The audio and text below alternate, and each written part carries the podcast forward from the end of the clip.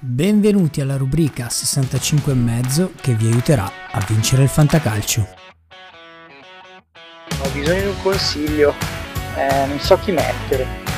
Tripletta il venerdì sera e poi perdo per mezzo punto. Andiamo avanti così, andiamo avanti così, andiamo avanti così. Ma smettila che hai vinto, smettila. Smettila. Informazioni, avvisi, infortuni, racconti, indicatori. Sai cosa? Dovresti farci una... un programma su sta roba che fai.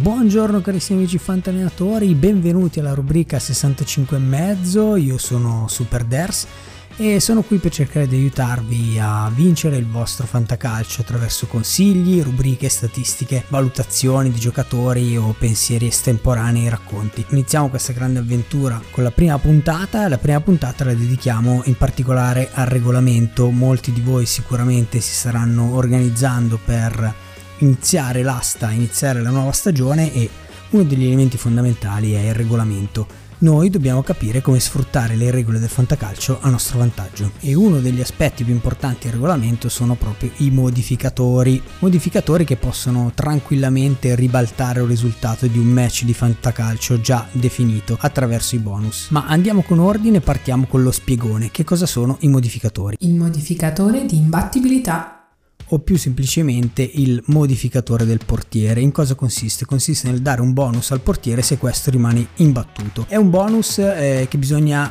valutare bene quanto valorizzarlo. Solitamente viene dato un punto al bonus di imbattibilità, però mh, bisogna anche valutare se il portiere è incluso nel modificatore difesa. Infatti se il modificatore difesa considera anche il portiere, dare un punto intero per l'imbattibilità potrebbe dare un peso troppo alto al ruolo del portiere e quindi sballare l'asta e farvi spendere troppi soldi per ottenere un portiere di fascia alta. Quindi se il modificatore della difesa non considera il portiere possiamo dargli un punto, altrimenti vi consiglierei di dare mezzo punto. Il consiglio. Arriviamo dunque alla parte che forse vi interessa di più, come sfruttare il bonus di imbattibilità a nostro vantaggio. Allora attenzione, bisogna considerare che negli ultimi due anni in particolare anche i portieri top hanno fallito per quanto riguarda delle statistiche di imbattibilità alte. Quindi il consiglio che vi posso dare è valutare bene se il modificatore difesa considera o no il portiere al suo interno. Perché se il portiere viene considerato nel modificatore difesa, allora vi consiglierei di cercare magari portieri che ottengono ottimi voti di base indipendentemente dalla loro imbattibilità. Altrimenti se vi dà un punto intero, beh, forse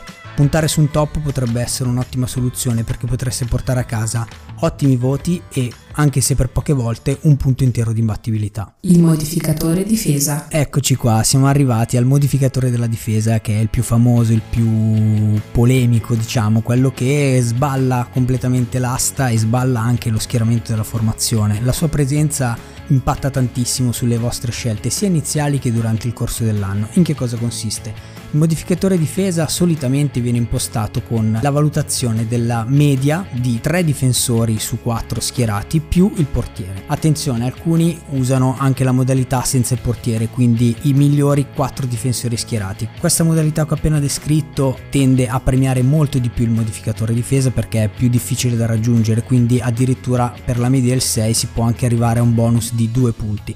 Se invece considera il portiere è un po' più facile ottenere perché i portieri è raro che vengano puniti per i loro errori, solitamente se sono errori difensivi non vengono puniti affatto e quindi la sufficienza la portano a casa facilmente. Inoltre se avete magari dei difensori di fascia alta potreste anche ottenerlo abbastanza facilmente, quindi il consiglio che vi posso dare per quanto riguarda la calibrazione dei bonus da dare per il bonus difesa è di premiare la media del 6, quindi il raggiungimento del bonus, altrimenti questo potrebbe scoraggiare i vari fantallenatori a schierarlo, quindi dare magari un punto e mezzo per la media del 6, due punti per il 6,25, tre punti per il 6,5 e via così. Quindi scaglioni di mezzo punto per far sì che comunque un'ottima prestazione della difesa abbia un impatto importante sul calcolo generale della formazione, sia per evitare che chi ha magari difensori goleador ne traga troppo profitto. Il consiglio. Il consiglio che posso darvi è di sfruttarlo al massimo, quindi puntare molto sul modificatore difesa, impostare l'asta affinché abbiate una formazione con il 4-3-3. In questo modo potreste investire un pochino di più sul reparto della difesa e lasciare che gli altri si scannino magari per quel centrocampista in più che per voi potrebbe avere lo stesso valore del quarto slot di centrocampo, che è sicuramente meno qualitativo rispetto a un difensore che vi porta sempre il bonus difesa. Il modificatore rendimento. Modificatore molto interessante che consiste nel dare un bonus considerando la media dell'intera squadra. È difficile capire quanto peso dargli in fase d'asta, anche perché voi cercherete comunque di creare la miglior rosa possibile e spererete che i vostri giocatori abbiano sempre la media sufficiente. La cosa importante però è organizzarsi correttamente in fase di stesura del regolamento perché non bisogna avvantaggiare troppo chi riuscirà a ottenere il bonus da questo modificatore.